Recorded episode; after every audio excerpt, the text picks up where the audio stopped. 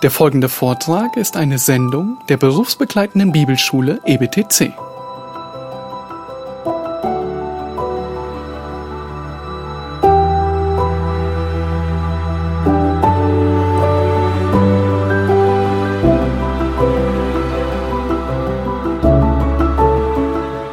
Nun, diejenigen von euch, die beim Arzt waren und hin und wieder mal Medizin verschrieben bekommen haben, und in der Regel ist es der Arzt oder der Apotheker, der dir sagt, wie du die Medizin einnehmen sollst. Er sagt dir zum Beispiel die Dosis, eine Tablette, zwei Tabletten. Er sagt dir, wann du sie einnehmen sollst, morgens, mittags, abends oder einmal. Ähm, er sagt dir die Abstände, ja, besonders bei Antibiotika ist es sehr wichtig, die Abstände einzuhalten, zum Beispiel alle acht Stunden.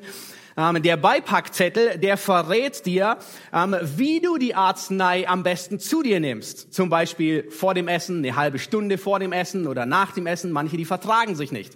Nun, der Arzt oder der Apotheker, der sagt dir auch, ähm, wie du die Arznei zu dir nehmen sollst. Ob du sie schlucken sollst, ob du etwas schmieren sollst, ob du sie inhalierst oder injizierst. Im Krankenhaus haben wir die sonderbarsten Dinge von Patienten mitbekommen. Ähm, das Amüsanteste war zu hören, als jemand ein Zäpfchen als Tablette schluckte. Nun, aber je heikler die Medikamente sind, umso exakter muss man sich an die Vorgabe halten. Besonders auf Intensivstationen. Ja, da werden die, die Milligramm nach Körpergewicht ähm, berechnet. Und es kann wirklich fatal sein, sich nicht an die Anordnung zu halten. Nun, bei Ibuprofen ist es nicht so schlimm, wenn du eine oder zwei nimmst. Du stirbst nicht gleich, auch wenn du Ibuprofen-Zäpfchen als Tablette schlucken solltest. Das ist verschmerzbar. Du stirbst nicht dran. Aber dann gibt es Medikamente, da kannst und da darfst du dir nicht erlauben, die Vorgabe zu ignorieren. Nun, jeder weiß, dass die Vorgaben, wenn man die ignoriert, dass es verheerend sein kann. Nun, es gibt zum Beispiel Medikamente, die darf man nur in die Vene injizieren. Die darf man wirklich nicht intramuskulär oder ins Gewebe ähm, injizieren. Es kann zu großen, es kann zu großen ähm, äh, Gewebsnekrosen führen und äh, zu Herausforderungen. Und wenn das Medikament falsch angewandt wird und wenn das Medikament jemand die Vorgaben missachtet, dann ist es ein Anwendungsfehler. Nun, niemand verklagt in diesem Fall die Pharmafirma, weil sie hat ganz klare Vorgaben gemacht. Nun, heute werden wir uns eine solche Medizin ansehen, die sehr wirksam ist, aber gleichzeitig auch sehr gefährlich ist, wenn man sie falsch anwendet. Und zwar eine Medizin, bei der du dir nicht erlauben darfst, von dem biblischen Beipackzettel abzuweichen. Habt sicherlich schon gesehen, wir werden uns heute die Auserwählung ansehen, die Lehre der Auserwählung, eine überraschende Medizin. Und was bei jedem, bei jeder Tablette gilt, das gilt hier insbesondere lesen Sie die Packungsbeilage und fragen Sie Ihren Arzt oder Apotheker. Besonders bei diesem Medikament darfst du es dir nicht erlauben, von dem biblischen Beipackzettel abzuweichen. Nun, wir sind uns bewusst, dass die Lehre der Auserwählung eine der kontroversesten Lehren ist in der Christenheit und heute leider schon in vielerlei Hinsicht zu einem Reizwort geworden ist. Und um nicht anzuecken, meidet man weitestgehend dieses Thema. Nun, ehrlich gesagt, ich hätte mir auch ein anderes Thema gewünscht, um mit dem ersten Petrusbrief zu starten. Aber Petrus meidet dieses Thema nicht. Petrus, er beginnt seinen Brief mit der Auserwählung. Und er beginnt es, ohne sich zu entschuldigen, ohne sich zu rechtfertigen, ohne viele Worte der Erklärung und Definition zu gebrauchen. Er beginnt einfach damit und stellt es als Tatsache hin, indiskutabel. Und seine Absicht, die ist unmissverständlich. Er tut es nicht, um die Gläubigen zu verärgern, sondern er tut es, um sie zu ermutigen. Und mein Gebet ist, dass du den göttlichen Beipackzettel besonders beachtest diesmal und genauso ermutigt wirst durch Gottes Auserwählung. Nun, wir beginnen heute den ersten Petrusbrief und äh, jeder, der seine Bibel nicht mit geistlichen Scheuklappen liest, der stellt fest, dass Petrus hier, man könnte fast sagen, mitten im ersten Vers eine Bombe legt. Aber für Petrus ist es keine Bombe, sondern es ist ein großer Trost und eine große Ermutigung für seine Leser. Und wir werden feststellen, während wir als Gemeinde durch den ersten Petrusbrief durchgehen, dass dieser Brief heute in einer, man könnte sagen, äh, Post-Christus-Gesellschaft ähm, genauso, wenn nicht noch mehr relevant ist, wie damals den ersten Christen, an die Petrus geschrieben hat, in Pontus, Galatien, Kappadokien und überall. Nun lasst uns 1. Petrus aufschlagen und wir lesen die ersten beiden Verse. Petrus, Apostel Jesu Christi, an die Fremdlinge in der Zerstreuung, in Pontus, Galatien, Kappadokien, Asien und Bithynien, die auserwählt sind, gemäß der Vorsehung Gottes des Vaters in der Heiligung des Geistes, zum Gehorsam und zur Besprengung mit dem Blut Jesu Christi. Gnade und Friede werde euch mehr und mehr zuteil. Nun, der, der Brief, er beginnt mit dem Autoren. Der Autor dieses Briefes ist Petrus. Seine Eltern haben ihm den Namen Simon gegeben. Er ist gebürtig aus Bethsaida und er lebte später in Kapernaum. Das sehen wir bei der, ähm, an, dem, an dem See Genezareth. Dort war er tätig. Er war von Beruf Fischer ähm, an dem See Genezareth. Er hatte einen Bruder mit Namen Andreas und durch diesen Bruder Andreas findet er zu Christus. Andreas trifft auf Jesus und sagt, ähm, wir haben den Messias gefunden. Und er bringt Petrus mit. Und Jesus beruft Petrus in seine Nachfolge. Und er sagt, Simon, Jonas Sohn, du sollst Kephas oder Petros heißen. Das übersetzt heißt Fels. Nun, Petrus, er soll ein Menschenfischer werden. Petrus, er wurde schnell zum Anführer der zwölf Jünger. Er war vorlaut. Er redete manchmal schneller, wie er dachte. Und er war extrem selbstbewusst. Nun, seine Devise war Ärmel hochkrempeln und anpacken. Ja, ob es zum Fischen war oder ob es zum Schwertziehen war, ähm, um Christus zu verteidigen. Das war sein Motto. Aber als es darauf ankam, verleugnete er Jesus dreimal am Kohlenfeuer. Der Hahn kräht und Petrus erinnert sich schmerzhaft an die Worte Jesu und weint bitterlich. Aber Jesus hat ihn nicht aufgegeben. In der vorletzten Predigt hörten wir von Paul, dass Jesus ihn wieder einsetzt.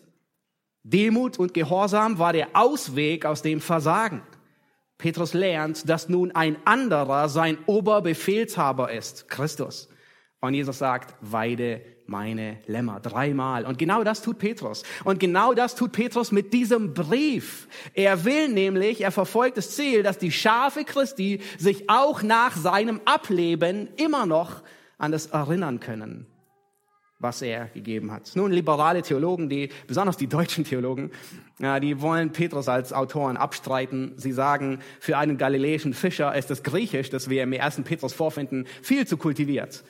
Ähm, außerdem ähm, ähm, sind ganz viele alttestamentliche Zitate aus der Septuaginta. Petrus hätte mit Sicherheit aus der hebräischen Bibel zitiert. Aber auch wenn Petrus einen galiläischen Akzent hatte, er konnte sicherlich Griechisch von Jugend an. Er war ein Kleinunternehmer, er war ein Geschäftsmann, er musste Griechisch können. Außerdem lesen wir ganz am Ende 1. Petrus 5, Vers 12, da sagt Petrus, ähm, durch Silvanus, wie ich überzeugt bin, ein treuer Knecht. Also er, er, er schreibt und er schickt den Brief durch Silvanus. Wäre auch möglich, dass Silvanus ein bisschen geholfen hat beim, ähm, mit der griechischen Sprache. Wir wissen es nicht. Außerdem, nun, wenn Petrus an griechischsprachige schreibt, warum sollte er die hebräische Bibel zitieren? Ja, er hat sicherlich die griechische Übersetzung zitiert. Nun, zum Schluss die Kirchengeschichte. Ganz viele Kirchenväter, Clemens, Polycarp, Eusebius, alle bezeugen, Petrus der Apostel Jesu Christi, er war wirklich der Autor dieses Briefes. Nun, wann wurde der Brief geschrieben? Nun, die ganze Tonart dieses Briefes, ähm, auch wenn man meinen sollte, es wäre Moll, ist sie ähm, tatsächlich in Dur geschrieben. Es spricht viel von Anfechtung, von Feuerprobe, von Leid, und es deutet an, dass die Empfänger durch leichte bis mittelschwere Verfolgung hindurchgegangen sind. Nun, wahrscheinlich war diese Verfolgung noch nicht übers ganze römische Reich ausgedehnt, sondern sie war wahrscheinlich lokal. An manchen Orten schwerer, an anderen Orten nicht so schlimm. Kennen wir auch aus den letzten zwei Jahren.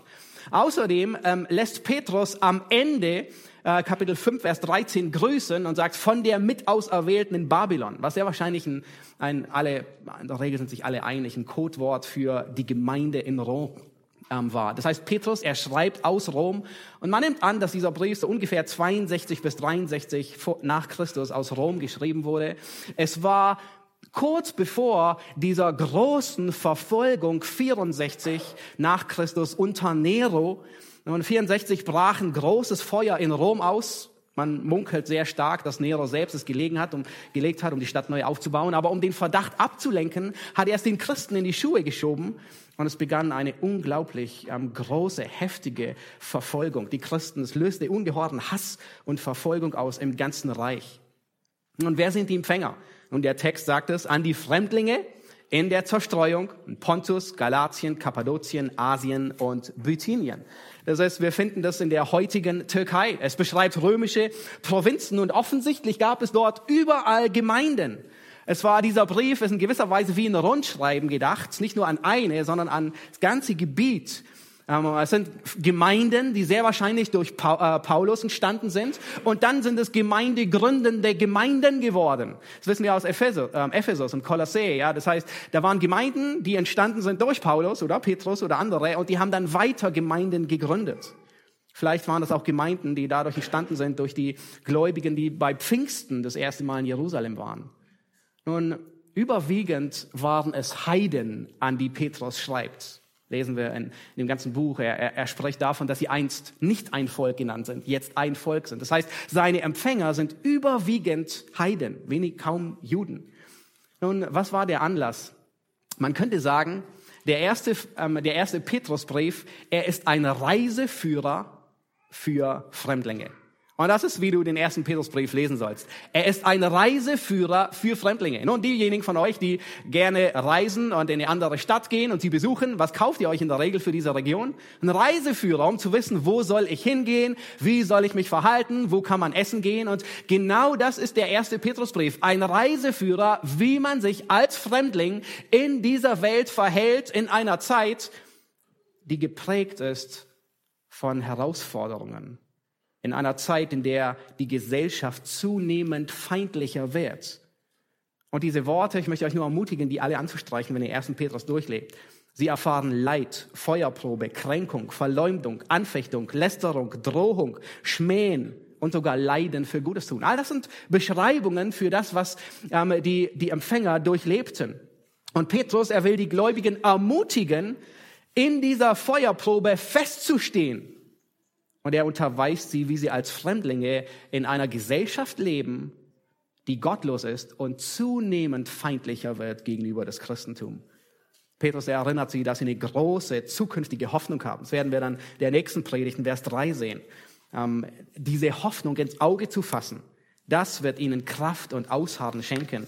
Und dann schreibt Petrus in Kapitel 5, Vers 12, das ist der Anlass seines Briefes. Er sagt, ich habe euch in Kürze geschrieben, um euch zu ermahnen und zu bezeugen, dass dies die wahre Gnade Gottes ist, in der ihr steht.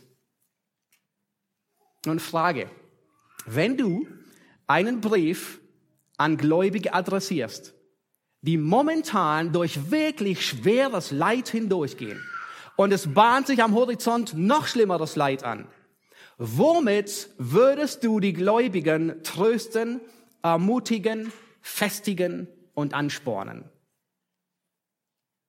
Was würdest du ihnen sagen? Nun, viele Dinge, viele Dinge, von denen wir lesen werden, die Hoffnung, die zukünftige Hoffnung ins Auge fassen. Frage, wer würde mit der Erwählung anfangen?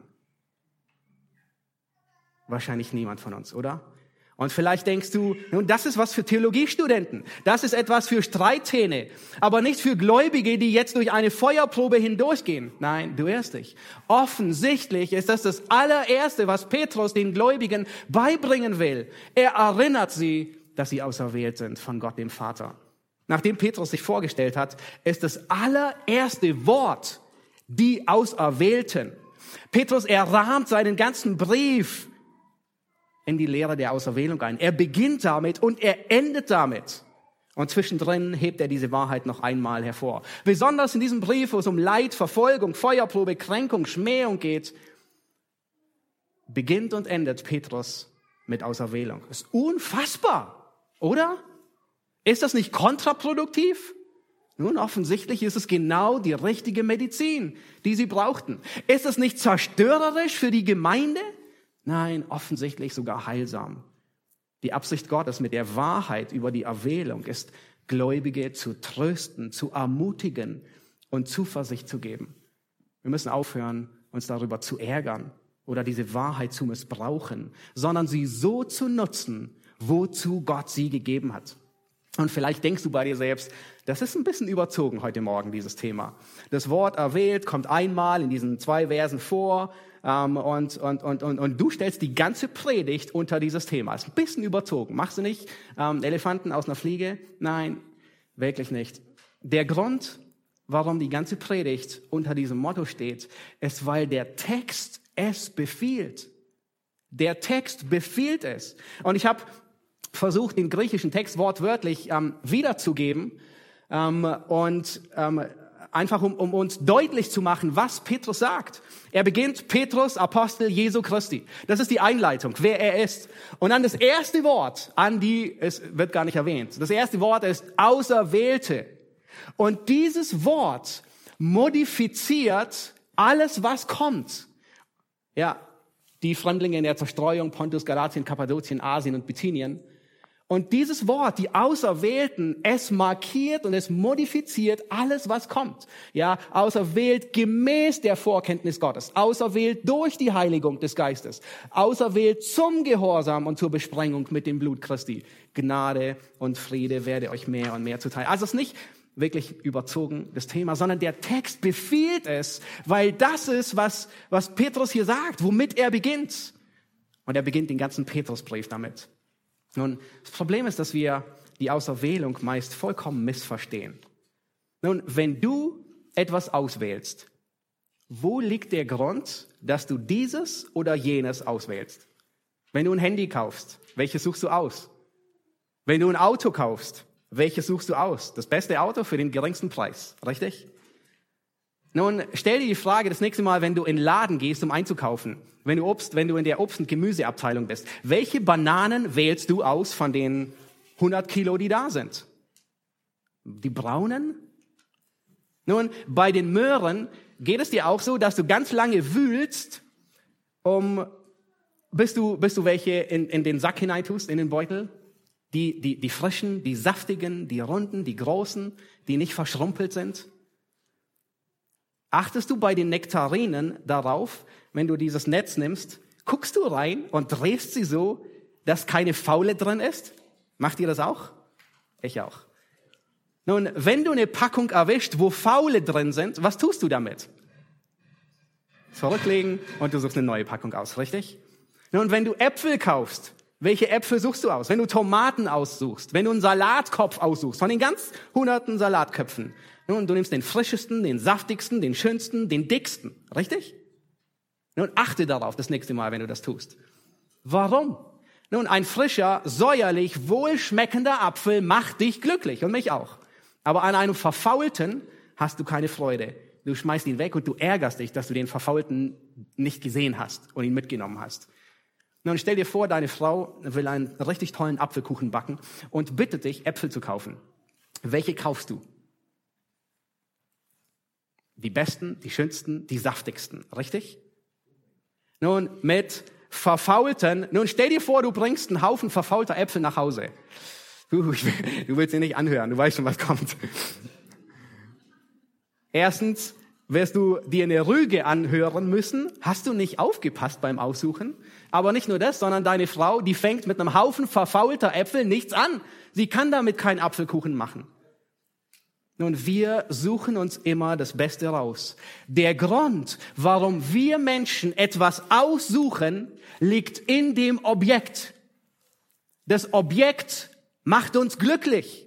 Je besser das Objekt ist und je geringer unsere Investition ist, meistens Geld, umso glücklicher sind wir. Sei es kein Einwand, ein tolles Auto oder was auch immer.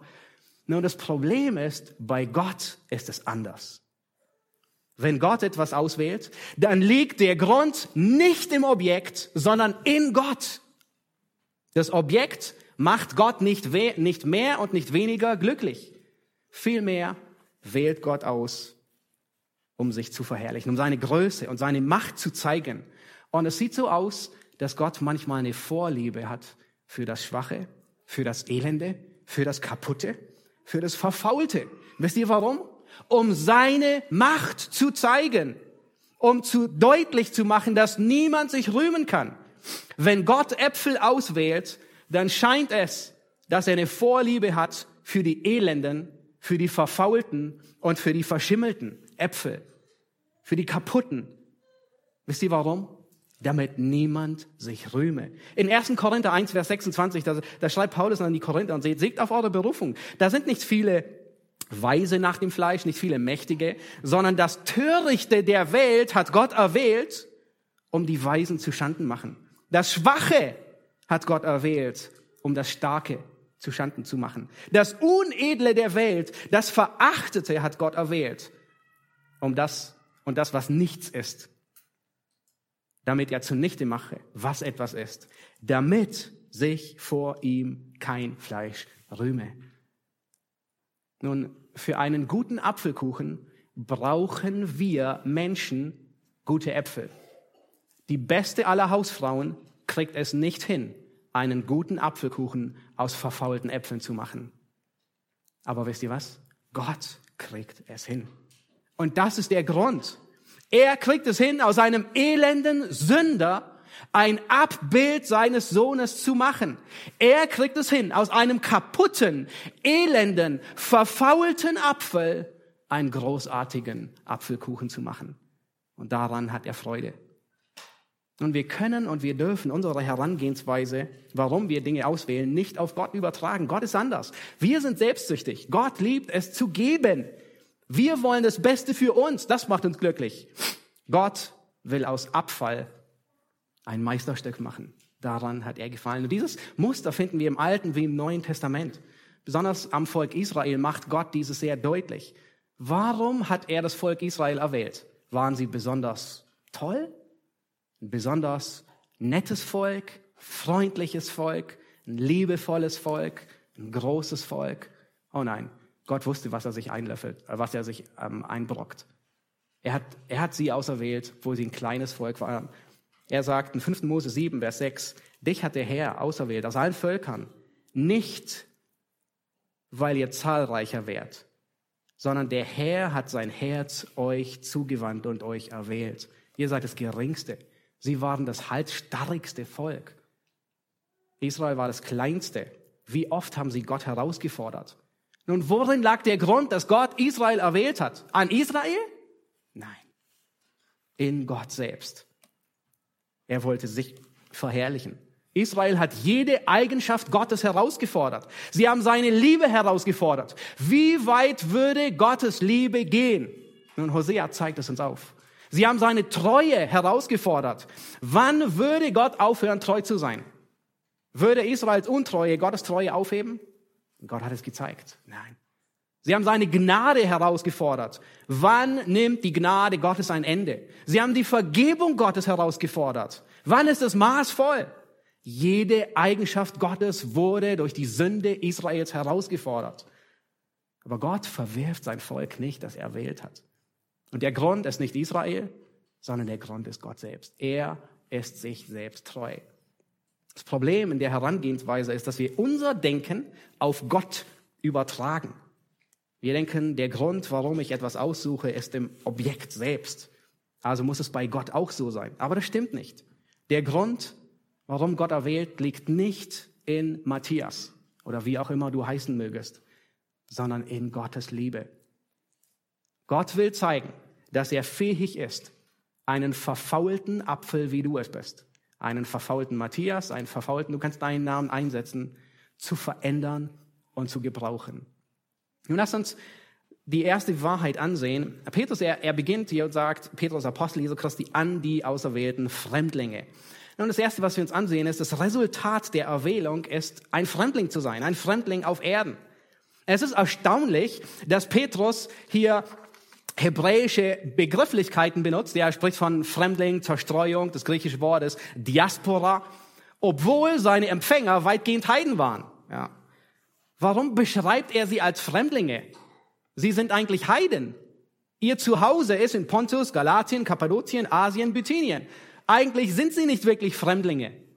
Nun, Petrus, er gebraucht das Wort Fremdlinge als Metapher und er beschreibt ihre Beziehung zur Welt. Sie Sie waren einmal keine Fremdlinge. Einmal war das ihr Zuhause. Aber jetzt sind sie Fremdlinge geworden. Was hat sie zu Fremdlingen gemacht in ihrem eigenen Zuhause? Ihre Errettung. ihre Beziehung zu Gott. Ihre eigene Heimat sind sie zu Fremdlingen geworden. Nun, der Begriff Fremdling hier, er beschrieb im ersten Jahrhundert jemanden, der kein Bürgerrecht hatte an dem Ort, wo er gerade lebte. Er wurde als Ausländer angesehen. Dadurch, dass er kein Bürgerrecht hatte, kam er auch nicht in den Genuss von allen Rechten und Privilegien. Als Ausländer ähm, wurde er, musste er auch nicht an allen Gebräuchen und Gepflogenheiten teilnehmen. Aus diesem Grund wurden die Ausländer auch sehr gerne als Bürger zweiter Klasse angesehen. Und sie wurden immer so ein bisschen verdächtig und argwöhnisch betrachtet. Man wusste nie so recht, kann man ihn trauen oder nicht trauen. Und das ist, wie Petrus die Gläubigen beschreibt. Wenn du gläubig bist, dann bist du jemand wie ein Fremdling. Es mag Zeiten geben, in denen Christ, die christliche Weltanschauung der gesellschaftlichen Weltanschauung sehr ähnlich ist, aber das war in der Regel die Seltenheit in der ganzen Kirchengeschichte. In der Regel sind Christen Fremdlinge. Sie waren, Christen sind nicht die Helden. Christen sind nicht die, die beliebt sind. Nun, die Sichtweise von Christen über Mann und Frau, über Ehe und Familie, über Erziehung ist hinterweltlich. Niemand von uns mag ein Fremdling sein. Willst du gerne ein Ausländer betitelt, als Ausländer betitelt werden? Nun, jeder will sich zu Hause fühlen, nicht wahr? Wir wollen gern dazugehören. Ein Fremdling ist wie ein Bürger zweiter Klasse. Er hat keine Stimme. Er wird überhört. Man ignoriert ihn.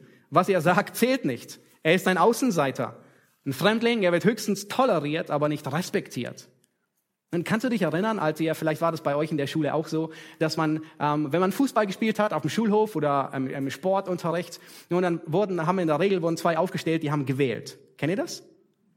Und dann haben sie gewählt. Und äh, dann fängt einer an und wählt sich aus der ganzen Mannschaft einen raus und der andere wählt sich einen raus. Und ich weiß nie, in welcher Reihenfolge du warst. Ähm, ich war nicht bei den Ersten. Ich gehörte nicht zu denen, die gewählt wurden, sondern ich gehörte zu denen, die übrig blieben und aufgeteilt wurden. Und das sind Christen. Das ist, wie Petrus hier Gläubige bezeichnet. Du gehörst zu solchen, die nicht an erster Stelle ausgesucht werden, sondern zu solchen, die aufgeteilt werden, wenn noch etwas übrig geblieben ist.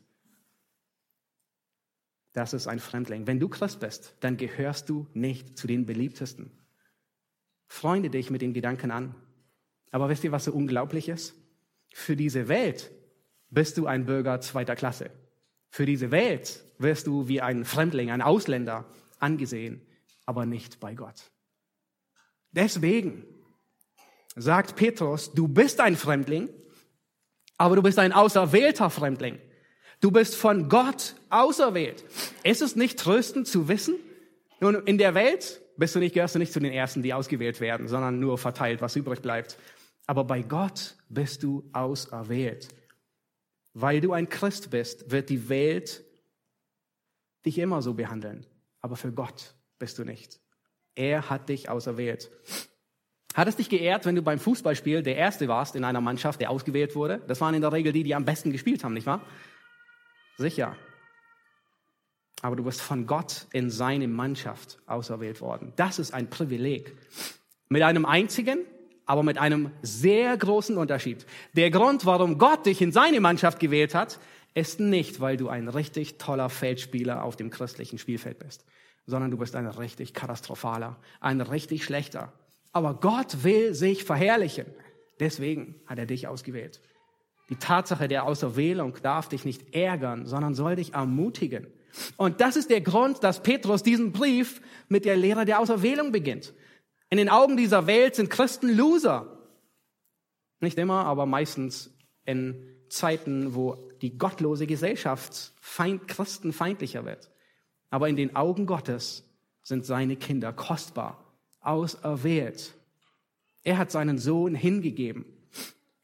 Sie werden hier als Loser angesehen, weil sie Bürger eines anderen Reiches sind. Das Resultat deiner Erwählung ist, dass du ein Fremdling hier auf Erden bist. Du bist vielleicht sogar in Berlin geboren, du bist in Berlin zur Schule gegangen, all deine Kinder sind in Berlin geboren, du hast Berlin noch nie verlassen und trotzdem, wenn du gerettet bist, bist du ein Ausländer hier in Berlin. Freunde dich damit an. Das ist, womit Petrus den Brief beginnt.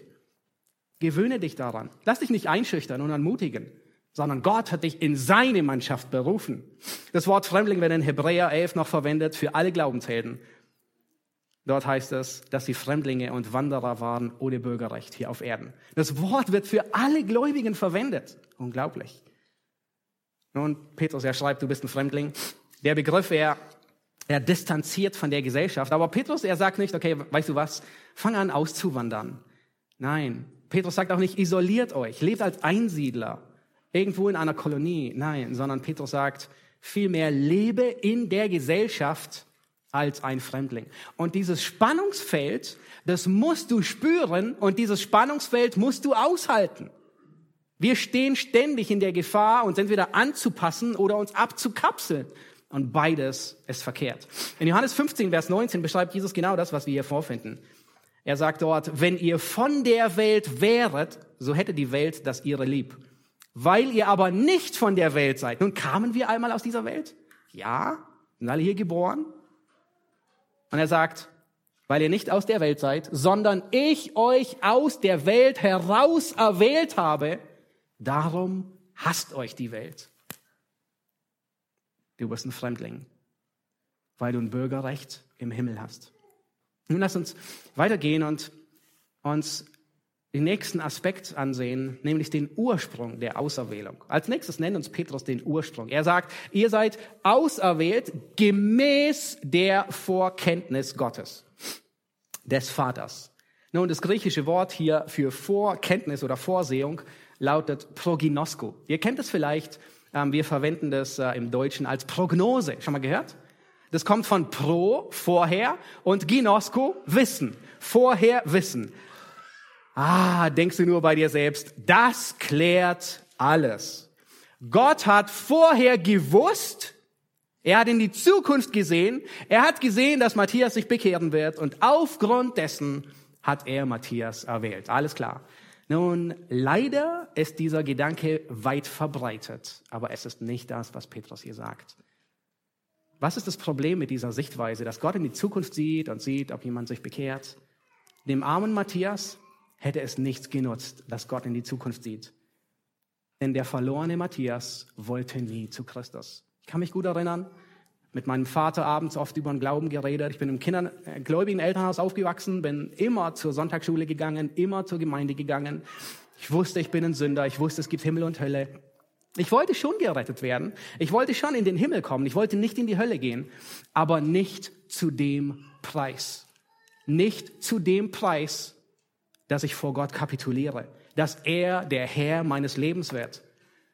Und ich kann mich gut erinnern, an einem Abend, ich, ich redete mit meinem Vater, ich war irgendwie, ich glaube, zehn oder neun oder zehn. Ich wollte es nicht, aber ich hätte es in Kauf genommen, in die Hölle zu gehen, weil der Preis war mir zu hoch. Christus, Herr meines Lebens. Das wollte ich nicht. Ich wollte selbst der Herr meines Lebens bleiben. Und das ist nicht nur meine Erfahrung, sondern das beschreibt jeden Sünder. Egal, ob im gläubigen Elternhaus aufgewachsen und du ein bisschen christlichen Stallgeruch angenommen hast oder ob deine ganze Erziehung aus dem Atheismus kommt. Jeder ist ein Sünder und verblendet. Im 2. Korinther 4, da sagt Paulus, dass der Gott dieser Welt unsere Augen verblendet hat. Und wisst ihr, was das bedeutet? Das bedeutet, dass unsere Sensoren tot sind. Sie, unsere Sensoren sagen uns nicht. Sie funktionieren nicht. Du kannst dich nicht verlassen. Wie viel siehst du, wenn du geblendet bist? Nichts. Nichts. Paulus sagt, jeder Sünder ist geistlich tot. Und ich weiß nicht, ob du einen toten Menschen schon gesehen hast. Wir haben im Krankenhaus viele gesehen. Aber vielleicht hast du eine tot, irgendein totes Tier mal gesehen. Fass es mal an. Es bewegt sich nicht. Da ist nichts drin, kein Leben, nichts. Und so sind wir. Wir fragen nicht nach Gott. Und dann sagt Paulus, dass wir, dass jeder Sünder ein Sklave der Sünde ist. Nun frage, wie frei ist ein Sklave? Also ein Sklave, nicht ein Arbeitnehmer ähm, heute, sondern ein Sklave, Sklave, wie damals. Und er hatte durchaus gewisse Freiheiten. Wenn sein Herr ihm gesagt hat, geh bitte zum Markt und bring Paprika nach Hause, dann war er frei. Er konnte den einen Weg gehen oder den anderen Weg gehen. Er konnte einen Einkaufswagen mitnehmen oder er konnte einen Rucksack mitnehmen, aber das war dann auch weitgehend alles. Er konnte nicht einfach sagen, tschüss, ich gehe, ich suche mir einen anderen. Er war gebunden an diesen Herrn. Und genau so bist du an die Sünde gebunden. Sie lässt dich nicht los.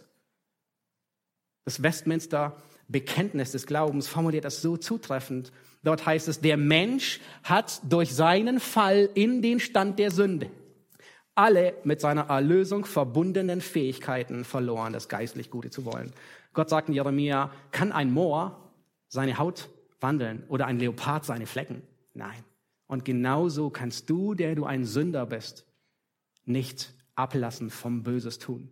Das heißt, wenn Gott nicht eingreift, wenn Gott nicht den elenden Matthias herausgezogen hätte, dann hätte es dem Matthias nichts genutzt, dass Gott in die Zukunft sieht, ob sich Matthias für ihn entscheiden würde. Und deswegen ist die Sünde so schlimm. Sie täuscht uns. Sie lässt uns glauben, alles ist gut und nichts ist gut. Wir sind auf dem direkten Weg in die Hölle. Man kann mit Jesus, man kann Jesus sehen, man kann mit ihm reden. Du kannst sogar tausend Jahre unter seiner Herrschaft leben und ihn dennoch abgrundtief hassen. Nicht nur die Juden, sondern es ist die Sünde in jedem Menschen, die sagt, wir wollen nicht, dass dieser über uns herrsche. Die Vorkenntnis Gottes bedeutet nicht, dass Gott uns erwählt, weil er in die Zukunft gesehen hat. Als allgemeine Vor als weil Gott alles weiß. Natürlich weiß er alles. Nun, was bedeutet es dann, dass Gott, dass wir erwählt sind gemäß der Vorkenntnis Gottes? Nun, ähm, ich habe im Wochenblatt einige weitere Bibelstellen hinzugefügt. Ähm, ich möchte nur zwei davon nennen. Und zwar Petrus selbst gebraucht eine dieser Stellen. Das Wort proginosko, also vorher erkennen oder vorher kennen, vorher. Ähm, das kommt noch ein paar Mal vor im Neuen Testament. Und die erste Stelle, die nennt uns Petrus selbst. Den ersten einige Verse weiter, 1. Petrus 1, Vers 20. Da spricht er davon, dass Jesus zuvor ersehen war, also dasselbe Wort, proginosko, vor Grundlegung der Welt, aber er wurde offenbar gemacht in der letzten Zeit. Nun Frage, hat Gott in die Zukunft gesehen und er hat gesehen, dass Christus sterben wird und hat aufgrund dessen, weil er in die Zukunft gesehen hat, Christus auf die Welt geschickt? Niemals. Es war der Ratschluss Gottes. Die zweite Stelle finden wir in Apostelgeschichte 2, Vers 23. Dort heißt es, diesen Jesus, der nach Gottes festgesetztem Ratschluss und Vorsehung, selbe Wort, proginosko, also vorher gesehen oder ja, vorher erkannt. Er ist dahin gegeben worden, den habt ihr genommen und durch die Hände der Gesetzlosen ans Kreuz geschlagen und getötet. Er ist dasselbe Wort, proginosko. Nun, Frage, bedeutet es, dass Gott in die Zukunft gesehen hat und er hat gesehen, mein Sohn stirbt. Und er hat dann den Ratschluss getroffen und gesagt, ich gebe ihn hin. Niemals. Sondern vielmehr sehen wir, dass es als Synonym bezeichnet wird. Das heißt Ratschluss und Vorsehung. Das heißt, Vorsehung bedeutet nicht, Gott sieht in die Zukunft und sieht, was geschieht und dann agiert er und sagt, okay, dann mache ich diesen Plan. Nein, sondern Gott hat einen Ratschluss, den er trifft. Nun, das Wort erkennen beschreibt den Entschluss, eine Beziehung zu einer Person aufzubauen. Ich habe ebenfalls im Wochenblatt noch ein paar weitere Bibelstellen zu kennen, auch im Alten Testament. Ähm, und das Wort kennen oder erkennen, es bedeutet nicht nur vorherwissen, sondern es bedeutet den Entschluss, eine Person trifft eine enge Beziehung mit einer anderen Person. In 1. Mose 4, Vers 1 zum Beispiel, da lesen wir, und Adam erkannte, das ist das, das, das, das hebräische Wort Yada, ja, es wird im Griechischen mit Ginosko wiedergegeben. Abraham erkannte seine Frau und sie wurde schwanger und gebar den Kain. Und hat Adam in der Nacht das erste Mal seine Frau kennengelernt? Nein, nicht wirklich. Sonst bedeutet, dass Adam beschlossen hat, eine intime Beziehung aufzubauen. 1. Mose 18, heißt es genau dasselbe. Gott sagt, ich habe ihn, Abraham, ersehen. Ja, auch selbe Wort, dass er seinen Kindern bestimmt, könnte man auch sagen. Oder Jeremia 1, Vers 5. Ehe ich dich im Mutterleib bildete, habe ich dich ersehen, dasselbe Wort, geheiligt. Und in Amos 3, Vers 2 noch einmal. Euch nun, er spricht an die Israeliten, habe ich ersehen, selbe Wort, von allen Geschlechtern. Das heißt, wir sehen, Gottes Vorkenntnis bedeutet nicht nur, dass Gott in die Zukunft blickt, dass er weiß, was alles geschieht, sondern es bedeutet, dass er einen Entschluss fasst, Menschen zu retten, eine Beziehung zu ihnen aufzubauen.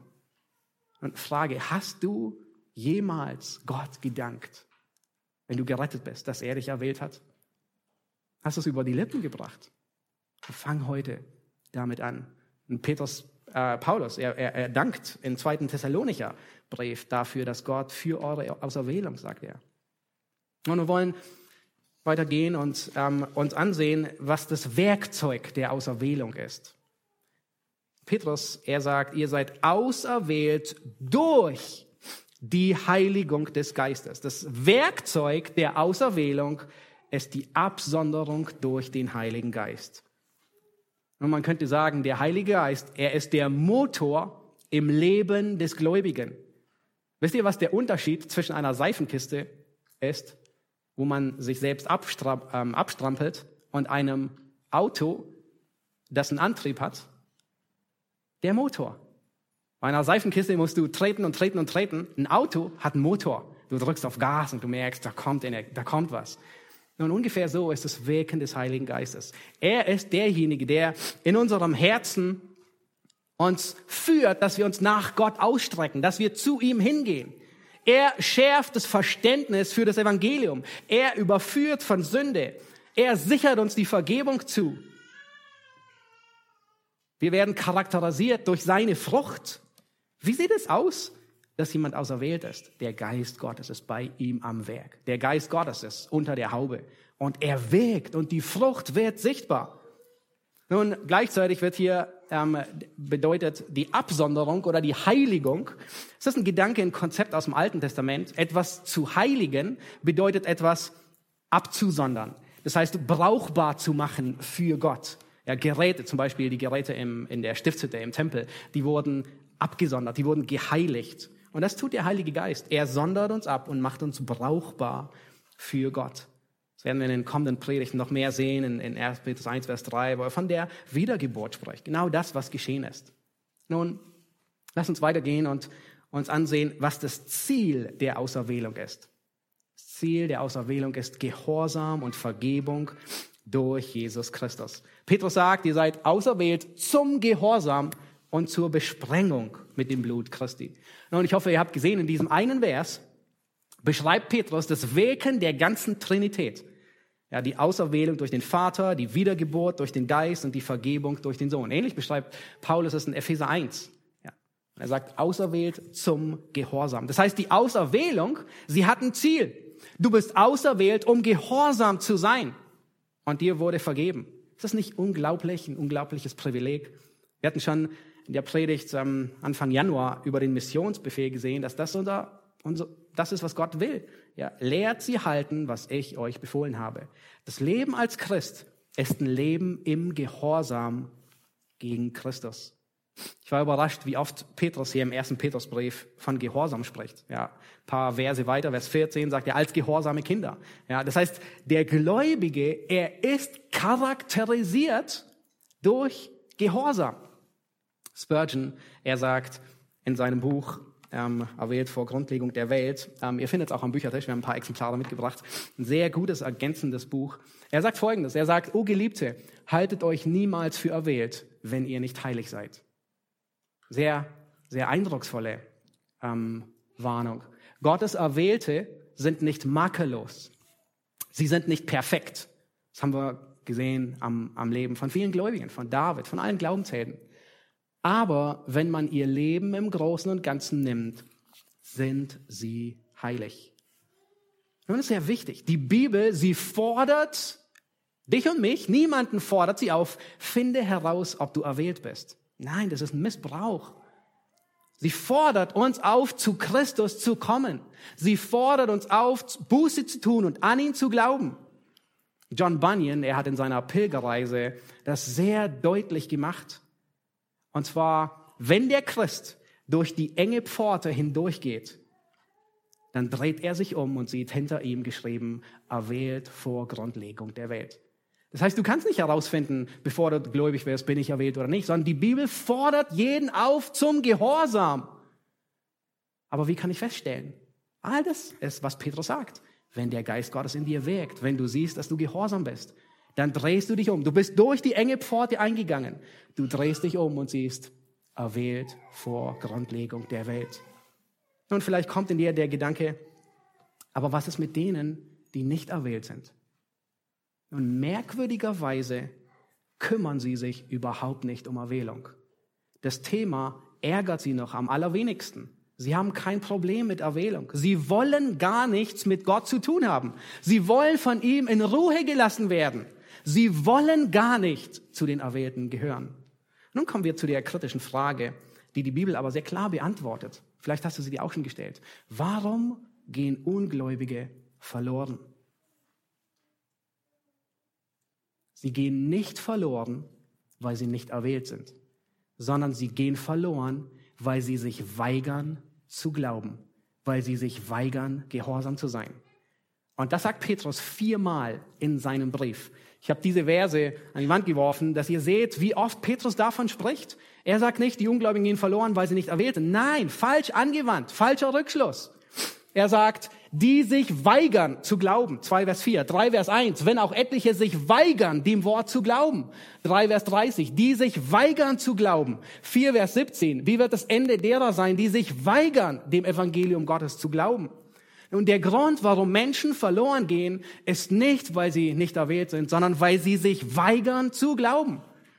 Charles Spurgeon, er wurde davon zutiefst überführt. an einige Gebete seiner Mutter kann er sich sehr gut erinnern. Und eines Abends betete seine Mutter in seiner Gegenwart und sagte, Herr, wenn meine Kinder in ihren Sünden fortfahren, werden sie nicht aus Unwissenheit umkommen. Und meine Seele muss am Tag des Gerichts ein klares Zeugnis gegen sie ablegen, wenn sie sich nicht an Christus halten. Spurgeon, er sagt, dieser Gedanke, dass meine Mutter ein starkes Zeugnis gegen mich ablegen würde am jüngsten Tag, durchbohrte mein Gewissen. Wenn du heute hier bist und du bist nicht gerettet, dann komm zu Christus. Gott ruft dich zur Umkehr auf. Er will dich retten. Tue Buße, kapituliere, wende dich von der Sünde ab, glaub an das Evangelium, gehorch dem Evangelium. Wenn du deine Augen in der Hölle aufschlagen wirst, dann wirst du nicht Gott die Schuld geben, dass du dort gelandet bist.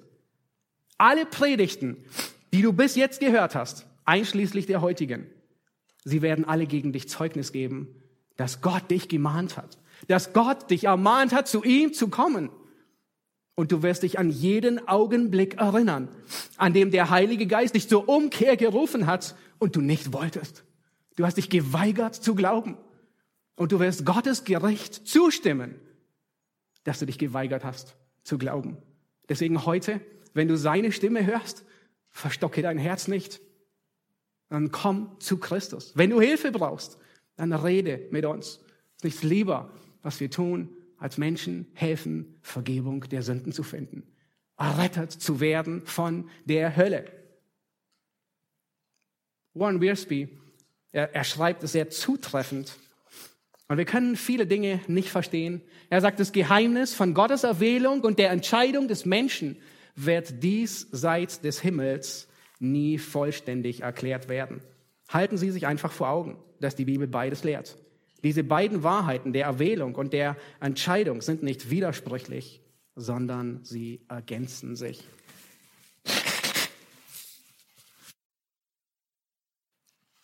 Nun, dann sagt Petrus, ihr seid auserwählt zum Gehorsam und zur Besprengung. Was, was bedeutet die Besprengung? Was geschieht? Nun, es erinnert an die Einsetzung des ersten Bundes in 2. Mose 24. Ähm, da hat das Volk zweimal gelobt und gesagt, alle Worte, die der Herr geredet hat, wollen wir tun. Und dann hat Mose Blut genommen und das, das Volk besprengt und gesagt, das ist das Blut des Bundes. Ja, etwas Ähnliches wird im Alten Testament angekündigt über den zweiten Bund, den neuen Bund dass Gott reines Wasser über sie sprengen wird zur Sündenvergebung und den Geist in ihr Innerstes legt, um gehorsam zu sein. Das heißt, wir sehen auch hier wieder, der neue Bund, er beinhaltet Reinigung und Gehorsam, Sündenvergebung und Gehorsam. Und es sagt Petrus, werden im, im Verlauf im ersten Kapitel nochmal drauf zu kommen, in Vers 22, da sagt er, da ihr eure Seelen im Gehorsam gegen die Wahrheit gereinigt habt, durch den Geist, ja. Der Geist Gottes wirkt in uns. Er ist am Werk, aus einem kaputten, verfaulten Apfel einen guten Apfelkuchen zu machen. Ein Ebenbild Gottes. Das ist, was Gott wirkt. Nun lass uns ähm, einen fünften Aspekt ansehen, nämlich die Vorzüge der Auserwählung. Gnade und Friede. Petrus erschließt den einleitenden Gruß mit den Worten, Gnade und Friede werde euch mehr und mehr zuteil. Nun, diese Worte des Segens, die sind nicht irgendwie so eine magische Formel. Diese Worte haben nicht irgendwie Kraft in sich selbst. Was macht einen Gruß zu einem Segen? Das Wirken des Vaters, des Sohnes und des Geistes. Gnade und Friede, sie werden uns nicht zuteil, weil Petrus sie uns wünscht, sondern weil Gott sie wirkt in dem Gläubigen. Das sind die Vorzüge der Auserwählung. Wir brauchen jeden Tag die Gnade Gottes und den Frieden wie die Luft zum Atmen. Und der Brief des Petrus, er ist in Gnade getränkt. Ja, Kapitel 1 sagt er, erinnert, setzt eure Hoffnung auf die Gnade. Und dann sagt er, hey, es ist Gnade Gottes, auch wenn ihr leiden solltet. Und dann erinnert er besonders die Männer und sagt, erinnert euch daran, dass wir gemeinsam, Männer und Frauen, Erben der Gnade sind. Dann erinnert er Kapitel 4, Vers 10, dass wir gute Haushalter der Gnade Gottes sind. Er erinnert uns daran, dass wir Gnade empfangen, wenn wir demütig sind. Und dann erinnert er und sagt, der Gott aller Gnade. Und dann ganz am Schluss, Kapitel 5, Vers 12, sagt er, ich habe euch geschrieben durch Silvanus, dass dies die wahre Gnade Gottes ist, in der ihr steht. Das heißt, er erinnert sich, ja, all das, was hier durchgeht, das ist genau die Gnade Gottes. Es ist richtig. Und Petrus, er beginnt diesen Brief mit einer überraschenden Medizin, mit der Lehre der Erwählung. Und offensichtlich ist es genau die richtige Medizin für Gläubige, die in einer gottlosen Gesellschaft leben, die dem christlichen Glauben zunehmend feindselig gegenübersteht. Die Lehre der Auserwählung ist eine wirksame Medizin. Du musst unbedingt den biblischen Beipackzettel lesen und sie nicht falsch anwenden. Es kann sehr gefährlich sein. Kann man die Lehre der Auserwählung missverstehen? Kann man sie missbrauchen? Absolut. Aber genau davor müssen wir uns hüten. Und ich habe einige Aspekte zusammengetragen, wovor wir uns hüten müssen. Einige Dinge, wie wir Auserwählung missbrauchen können. Weil wenn wir das tun, dann missbrauchen wir Gottes Wort. Die Wahrheit wurde uns gegeben, um Konflikte zu lösen und nicht um Konflikte vom Zaun zu brechen. Daran werden wir besonders in Epheser erinnert. Paulus, er spricht dann die Auserwählten und, er, und, und sie hatten den Konflikt zwischen Juden und Heiden. Und Paulus gebraucht besonders diese Lehre, um deutlich zu machen, ihr seid eins. Er will Konflikt lösen. Und wenn wir beginnen mit der Lehre der Auserwählung, Konflikte vom Zaun zu brechen, missbrauchen wir sie. Diese Wahrheit, sie wird uns gegeben, um Herzen zu trösten und zu erfreuen und nicht um aufzuschrecken. Diese Wahrheit, Sie wurde uns gegeben, um Gott zu anbeten und nicht, dass wir Gott auf die Anklagebank setzen. Und es fällt so schnell, dass man sagt, Gott ist ungerecht. Und Paulus ergreift einige dieser Fragen auf. Aber die Lehre der Auserwählung wurde nicht gegeben, um Gott auf die Anklagebank zu setzen, sondern um ihn anzubeten. Die Wahrheit wurde gegeben, um Gottes Liebe hervorzuheben. Nun, im Wochenblatt auf der ersten Seite habt ihr den Wochenvers aus Epheser 1, Vers 4, wo deutlich macht, dass Gott uns aus Liebe auserwählt hat. Und davon werden wir gleich im nächsten Lied singen. Dafür ist die Lehre der Auserwählung gegeben und nicht, um Gott zu einem herzlosen Monster zu machen. Die Wahrheit wurde gegeben, um anzuerkennen und nicht, damit wir sie hinterfragen oder verstehen. Wir können sie nicht hin, wir können viele Dinge gar nicht verstehen und fragen, warum tut Gott, was er tut? Sondern Römer wird sie gegeben und gesagt, hey, du sollst sie anerkennen. Sechstens, diese Wahrheit wurde uns gegeben, um uns im Gebet, in der Heiligung und in der Evangelisation anzuspornen und nicht um uns passiv zu machen. Nun, wenn das Wissen um Erwählung dich nachlässig macht, dann wendest du das Medikament falsch an. Dann missbrauchst du es. Und es hat große Konsequenzen. Siebtens, diese Wahrheit, sie wurde uns gegeben, um uns Gewissheit und Zuversicht und Sicherheit zu geben und nicht, um uns zu beängstigen oder zu verunsichern. Nun, Charles Haddon Spurgeon, also auch in dem Buch, er sagt Folgendes. Er sagt, fasse Mut, fasse Hoffnung, du Sünder, dass es Erwählung gibt. Diese Lehre soll dich nicht entmutigen und niederdrücken, sondern ganz im Gegenteil ist die Erwählung eine Tatsache, die Hoffnung weckt und äußerst freundlich ist. Nichts macht einen Menschen so wahrhaft freimütig wie das Wissen, dass er von Gott erwählt ist. Wer weiß, dass Gott ihn erwählt hat, der wird nicht zittern noch schlottern. Wir müssen uns hüten, diese Medizin anders anzuwenden, wie der biblische Beipackzettel es verordnet. Kann Auserwählung missbraucht werden? Ja, aber hör auf damit. Kann man sich daran ärgern? Ja, aber hör auf damit. Das ist nicht, wozu sie gegeben worden ist. Und wenn dich das Thema herausfordert, sei getrost, es hat viele andere herausgefordert. Ich möchte mit einem Zeugnis von Georg Müller schließen. Ah, die meisten von euch kennen Georg Müller, ah, der Waisenvater von Bristol. Und er schreibt in seiner eigenen Autobiografie Folgendes. Er sagt, von dieser Zeit, äh, vor dieser Zeit war ich sehr gegen die Lehren der, der Erwählung, der speziellen Erlösung und bis zum Ende bewahrenden Gnade eingestellt.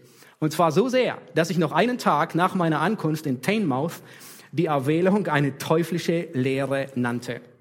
Natürlich glaubte ich nicht, dass ich mich selbst zum Herrn gebracht hätte, denn das war zu offensichtlich falsch. Aber ich glaubte dennoch, dass ich letztlich hätte widerstehen können. Ich wusste nichts über die Erwählung des Volkes Gottes und glaubte nicht, dass ein Kind Gottes für immer errettet ist, sobald es einmal zu einem solchen gemacht worden war. Doch nun wurde ich dazu gebracht, diese kostbaren Wahrheiten anhand des Wortes Gottes zu untersuchen. Ich wurde willens gemacht, keine Ehre für mich selbst bei der Bekehrung von Sündern zu suchen, sondern mich selbst lediglich als Werkzeug zu betrachten. Ich wurde willens gemacht, das anzunehmen, was die Schrift sagt. Ich vertiefte mich ins Wort und las das Neue Testament von Anfang mit besonderem Hinblick auf diese Wahrheiten.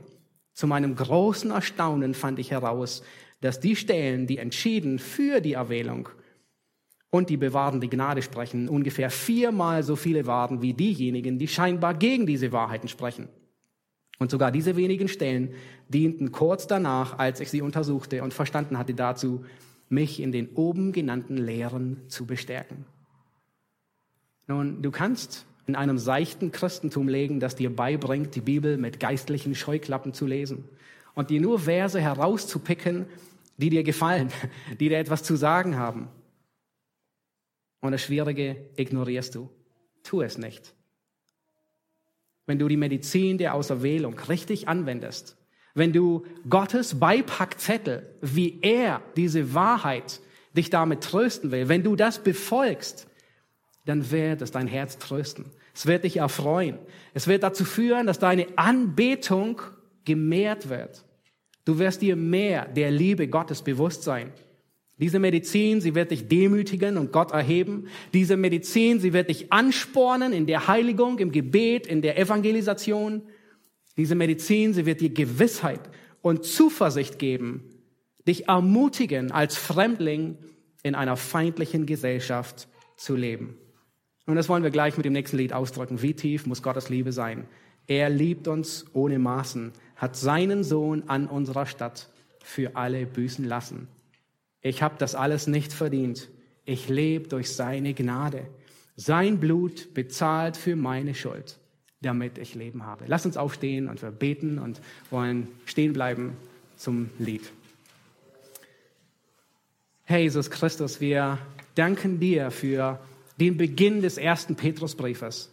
Und Herr, es überrascht uns so sehr, dass Petrus zu den Christen, die in Leid, in Verfolgung, in Bedrängnis durch unterschiedliche Feuerproben hindurchgehen, es überrascht uns so sehr, dass er ausgerechnet damit beginnt, dass sie erwählt sind. Aber Herr, es ist die Wahrheit, die die Zuhörer damals brauchten, um ermutigt zu werden, um Gewissheit zu haben, dass sie Fremdlinge sind, aber bei dir auserwählt. Und Herr, es ist dieselbe Wahrheit, die uns heute ermutigt, die uns anspornt, die uns Gewissheit gibt. Herr, dass du dein Werk in uns begonnen hast und dass du es auch vollenden wirst. Herr Jesus Christus, wir wollen dich preisen weil wir darin deine Größe, deine Gnade, deine Liebe und Barmherzigkeit sehen. Wir beten dich an. Amen.